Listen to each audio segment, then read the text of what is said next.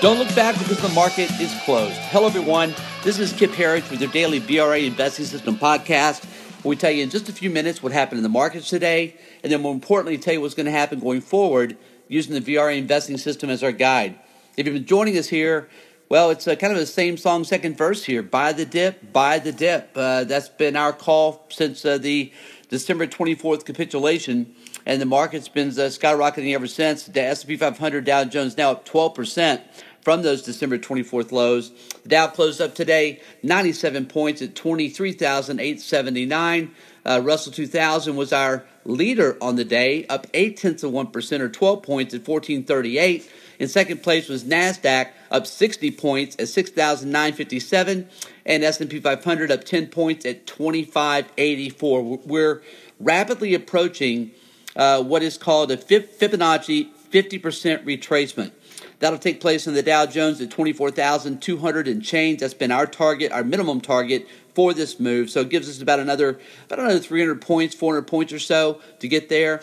S&P 500 is now about 16 points away from a 15 uh, uh, excuse me, a 50% retrace which will take place around 2600. So we might see some resistance at these levels, but uh, and we'll probably also be reaching, by the way, heavily overbought levels on our momentum oscillators to that point. So just something to keep in mind.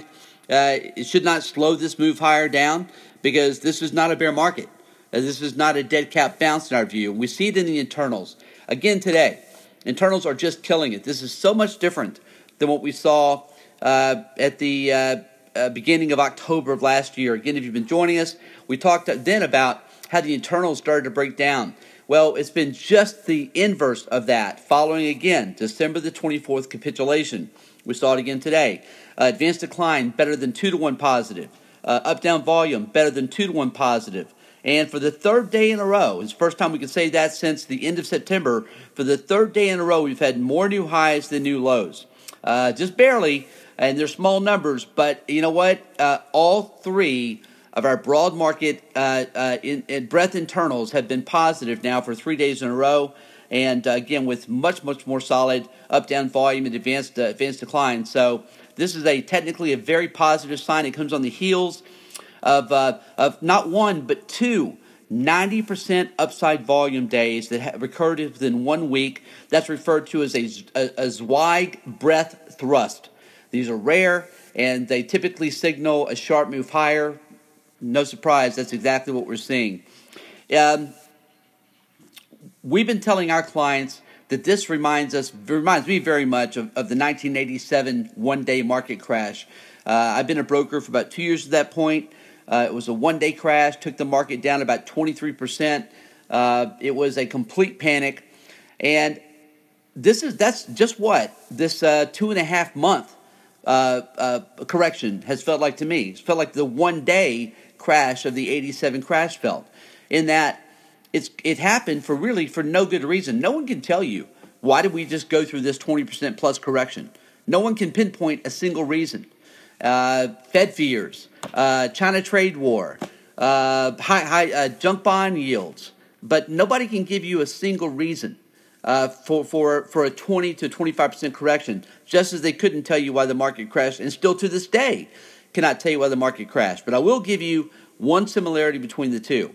Even back in 1987, the experts were blaming the computers. Today we call those algorithms. So some things just don't change.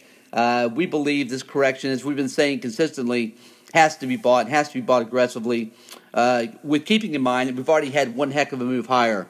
But again, December the 24th saw capitulation. We saw it in two major things that we've been talking about here on a regular basis. Number one, the uh, fear and greed index hit a, a reading of two.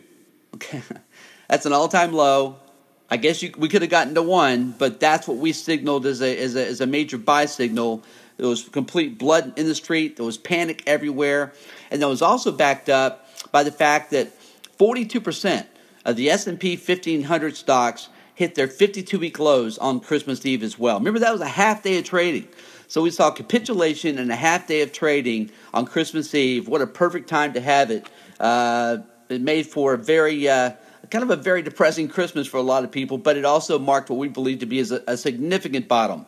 Um, Federal Reserve came out with comments today with their minutes from their FOMC meeting and uh, read completely differently than what Jay Powell said in his press conference that, that led to uh, such a sharp fall in the month of December. So, you know, not sure what to make of that. Uh, really, the same words just expressed verbally versus written. So, uh, for, for what it's worth, the Fed seems to have woken up and they realize they must truly be data dependent. They just can't claim to be and then say we're going to proceed like clockwork with rate hikes. Uh, that's not data dependent. So good to see a little bit of a wake up call there. Also good to see our president no longer tweeting negative comments about the Federal Reserve. They uh, they take that stuff pretty seriously. Uh, but now that the plunge protection team was put back to work uh, just before the end of the year, uh, maybe they've done their job and we get back to business as usual here. Uh, what else today? Some in, some interesting uh, action today in the markets as well, in, with specific groups. For example, today the transports, which also have just been destroyed, were up a really big 1.4 percent today. Uh, we believe that's a reversal, uh, and it looks uh, on the charts looks very good for a, for a, for a significant move higher from here. We also believe that significant lows are in place for oil, oil was up 5% today at 50, 52.16. Again, if you've been joining us here, we've been pounding the table and buying the housing stocks and buying China.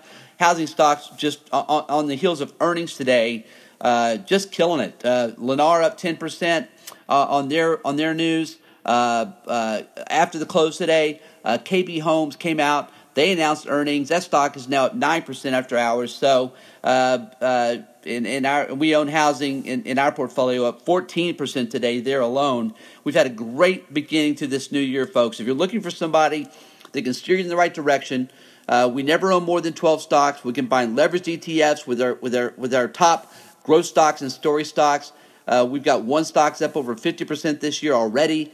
Uh, portfolio is really on fire. Going to be a great 2019. We're looking for gains of 20 to 30% this year. And then same thing next year into the elect 2020 election. Our Dow Jones target has not changed. It's still 35,000. Could be a little bit higher even, but this correction did set us back a bit. 35,000 Dow Jones by uh, by, uh, by, by end of 2020. And um, folks, I think that's it for the day. Again, another good day. Dow Jones up 91 points. Uh, we uh, will be back with you tomorrow. That's Thursday after the closing. And my name is Kip Herriage.